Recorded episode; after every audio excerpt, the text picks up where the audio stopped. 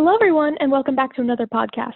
I'm Christina Vogt, Associate Editor of the Consultant 360 Specialty Network. Today, I'm joined by Dr. Bruce Y. Lee, who is a professor of health policy management at the City University of New York. Thank you for joining me today, Dr. Lee. Glad to be here, Christina. Today, we're going to be talking about the current state of affairs with the COVID 19 pandemic. So, Dr. Lee, could you discuss the current concerns brought about by COVID 19 and important actions that need to be taken within these next couple of weeks, especially among infectious disease specialists and other healthcare practitioners on the front lines of the COVID 19 pandemic? Yeah, so we're in a situation that our world has not faced for many, many decades. So, this is a completely new virus. It's a novel coronavirus that causes uh, a newly named disease, COVID 19.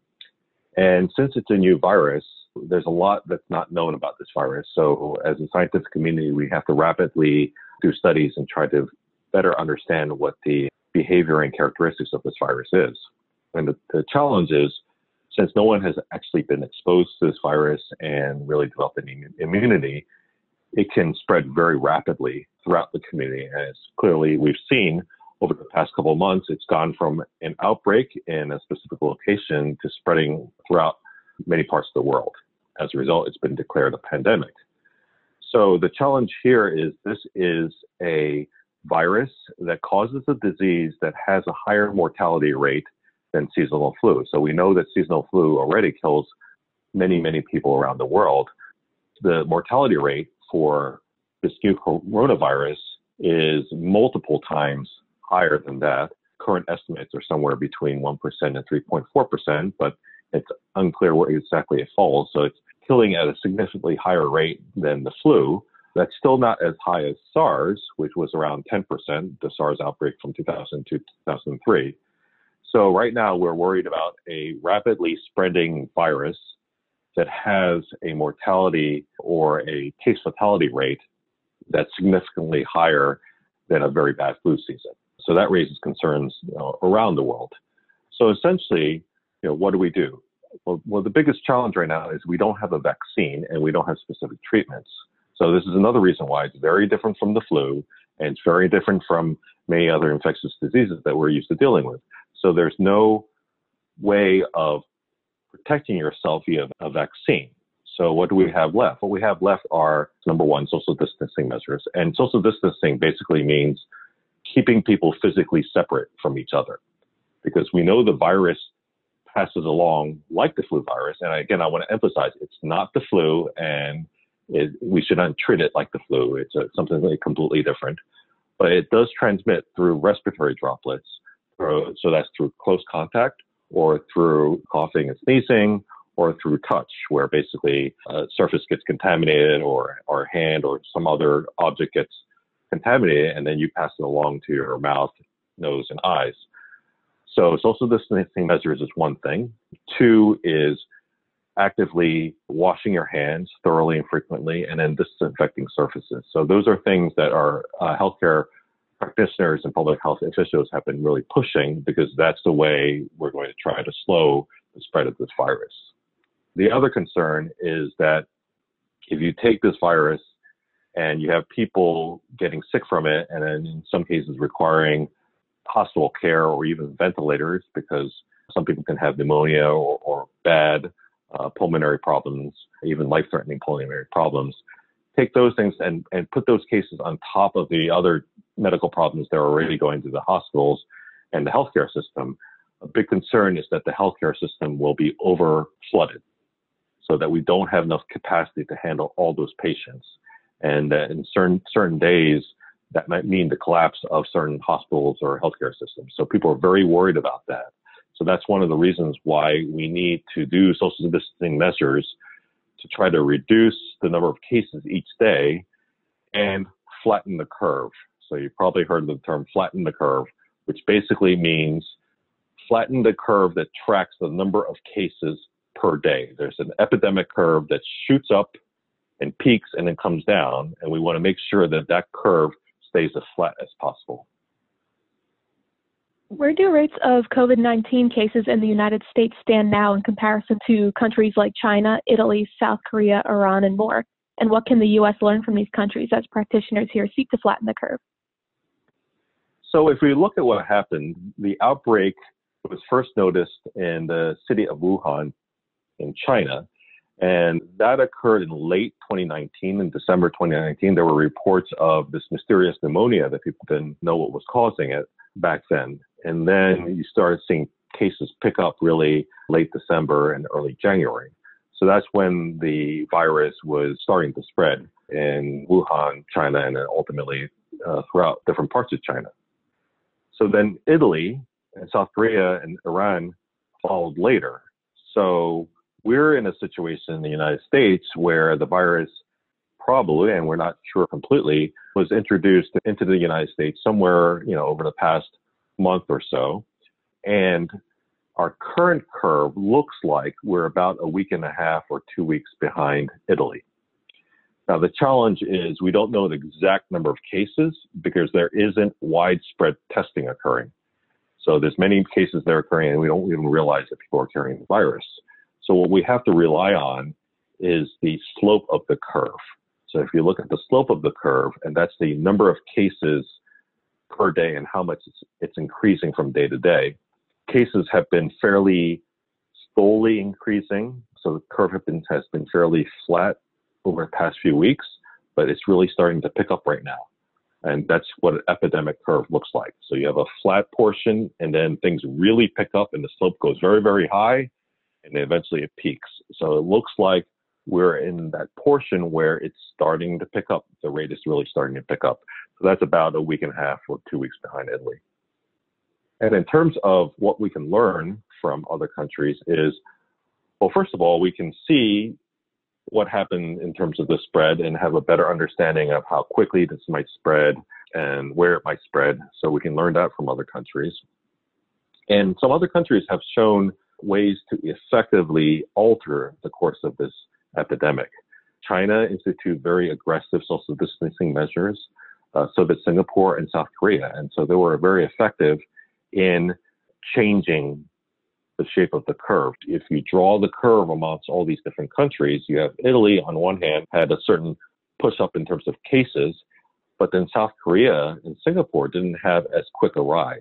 So their cases have remained more flat in terms of the curve. So we can learn from their aggressive social distancing measures, but we need to do that very quickly because we're at a very critical point right now. Because if we don't do that as soon as possible, we may miss our opportunity to really alter the shape of the curve. What key takeaways do you hope to leave with infectious disease specialists and other healthcare practitioners on the COVID 19 pandemic? There's a number of different things. So, some of the practices that we're trying to emphasize right now are practices that you should do all the time, regardless of whether there's a pandemic or not. So, one is very aggressive hand hygiene. Wash your hands frequently and thoroughly. And by thoroughly, I mean more than 20 seconds. So, you're lathering up with soap and water. And I want to emphasize that soap and water is always better than hand sanitizer. You can use hand sanitizer when you don't have soap and water, but soap and water are better because you generate more friction. The water helps wash things off of your hands, and you tend to wash your hands more thoroughly if you use soap and water. So you need to lather up your hands for at least 20 seconds. And people say, oh, sing happy birthday twice or re- recite the alphabet or you know, sing I will survive or something. There's all kinds of things that you can do, but make sure you do that for more than 20 seconds and do that frequently. And also try to avoid touching your face with unwashed hands and fingers because that is actually a primary way of transmitting the virus. You know, certainly it can transmit through coughing and sneezing and respiratory droplets, but one of the primary ways is through touch. Uh, another is disinfecting surfaces frequently uh, and thoroughly. So any quote unquote high touch surfaces that are touched by many people should be cleaned very regularly and thoroughly. This should occur all the time, regardless of whether there's a pandemic or not, because throughout the year, you have many different types of viruses, ranging from the flu virus to parainfluenza viruses to other types of pathogens that are on surfaces and can be transmitted through touch. So these are things that you should do all the time. A second thing is to be aware of symptoms and understand how to manage and handle them. So what, what people are encouraging is if you have a fever, if you have a cough, if you have shortness of breath, try to contact your doctor as soon as possible. or try to reach your local health facility or hospital, or there might be hotlines which you can contact and you can talk through your symptoms and they can tell you what to do. They may tell you to, to self isolate, keep away from other people. But if you do have symptoms, make sure someone else is aware of them. You know, you don't want to be in a situation where you have a fever or you don't feel well, but you don't tell anyone and you basically inadvertently spread uh, the virus to other people. You know, one of the big concerns is that people will still try to go to work uh, when they're sick regardless of whether there's a pandemic or not. So when you have people going to work who are sick, they can, you know, then spread the virus or whatever they have to other people. So we definitely want to be in a situation where people are making other people aware that they don't feel well so that people can keep their distance and they can get proper instruction from people on what to do. Another major issue right now is how to handle it from the healthcare professional standpoint because we do know that we're having a lot of potential shortages of healthcare resources. So there's news of different healthcare facilities running low or potentially running out of personal protective equipment, PPEs. Uh, and there's concerns about shortages of ventilators. One of the key messages that public health officials have been trying to broadcast is for people not to use surgical masks because that doesn't help in terms of preventing infection from the coronavirus. And even N95 masks won't help if you don't know how to actually use them. So you need to get properly fitted with an N95 mask and you have to put it on and take it off appropriately. Otherwise, you actually may increase your risk of infection because if you, you know, touch your face or, or rub the outside the mask across your nose or mouth, you might actually quote unquote auto infect yourself. So it's very important to know how to practice good infection control. So certainly there are infectious disease specialists and infection control experts who understand these things, but now everyone really has to understand these things. So if you're a healthcare professional in any venue, you have to understand how to practice appropriate infection control. We do know that there's a number of people who are completely asymptomatic, even though they're infected with the virus a couple recent studies suggest that the asymptomatic rate for the COVID 19 causing coronavirus may be similar to that of the flu virus. One of the studies found that it's around 17%. That was a study of the data from the Princess Cruise Line that was quarantined. So that means close to a fifth of people who are infected with this new coronavirus will never develop any type of symptoms. So you have a lot of silent carriers out there. So you basically have to treat everyone as if they may potentially be infected with new coronavirus. So that's very important. We also have to be careful in terms of health professionals. You have to strike the balance between you know, taking care of patients and making sure they feel like they're taken good care of, but also being careful. You certainly don't want to be infected yourself because not only are you putting yourself at harm, but then you're putting all your patients at risk. Clearly explaining what you're trying to do, clearly trying to maintain enough distance, taking all these precautions will be very important. And lastly, what are some research endeavors going on right now to help combat the pandemic, such as new vaccine trials and new testing kits being developed? So there are a number of different areas of research that are occurring right now, so I can divide them into different categories. So one category is trying to better understand this pathogen. There's been a lot of rapid analysis in terms of trying to figure out where this pathogen originally came from. So there's a lot of rumors and conspiracy theories out there, including some suggestions that maybe it was manufactured in a lab as a bioweapon. But the data and the science is strongly suggesting against that. You know, there's evidence that this virus is very similar to the viruses that circulate in bats. So somehow the virus may have jumped from bats to humans. Just want to make it very, very clear to anyone who might have suspicions that, you know, all the scientific evidence suggests that this was a naturally evolved virus. Also, there have been attempts to better characterize how contagious this virus is, you know, how many new people can a person who's infected then subsequently infect? Better understanding the incubation period and the duration of infectiousness. So all that is very important in terms of understanding how to manage patients and prevent further infection and, and what type of public health measures should be in place. There's also research trying to figure out what are the different clinical sequelae, know, what percentage of patients will end up having pneumonia, what percentage of patients will end up having severe cardiopulmonary collapse. That's one area of research. Second area of research is, as you mentioned, developing a new vaccine. Recently, just a few days ago, there was news that one of the vaccine candidates will be entering phase one clinical trials. We'll have to see how that vaccine candidate fares within the phase one clinical trials and whether it can then progress to phase two, et cetera. There are other vaccine candidates out there. Again, a big challenge is this virus has not been known for a while. So a lot of scientists have had to scramble very quickly to try to identify and develop new vaccine candidates. So it's going to take a while. So it's unlikely that a vaccine will be available within the year. It'll probably take longer than that. Hopefully not too long, but it's hard to tell. It all depends on how the trials go. A third area is looking at other ways to potentially prevent infection. You know, there's word of using passive immunotherapy.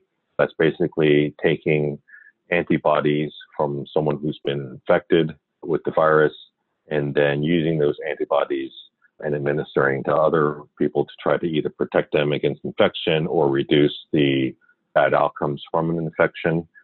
Such approaches uh, have shown some promise in other areas, so we'll have to see if that can be effective in this case, especially in, in light of the fact that we don't have a vaccine currently. Other areas of research uh, focus around developing different types of antiviral approaches. So that includes using medications that are already used for other types of infectious diseases, such as antivirals for the flu, antivirals against HIV. There's also talk about potentially looking at the effects of anti-malarial medications. Of course, all of this research is in the early stages, so we'll have to see what happens as the data comes out. But people are trying to be creative in terms of using existing treatments and therapies to try to combat this virus. Also, there's a number of other types of medications that are being developed for either the virus itself or sequelae of the virus, like ARDS medications, and whether those can be effective against the clinical sequelae of the new coronavirus. Another area that you mentioned are testing kits. As we know, there's been a need to rapidly develop new testing kits to help identify who might have the virus. As in all cases, tests have their sensitivity and specificity, so they're not perfect. So there's always a need to develop better and better testing. And you also want to try to make these tests as rapid as possible and as inexpensive as possible. So many different areas of research. There's a lot of questions that still exist. There's a lot of ways to contribute, and hopefully, a lot of these efforts will bear fruit in the near future. Thank you again for joining me today, Dr. Lee. No problem. Happy to help. For more podcasts like this, visit consultant360.com.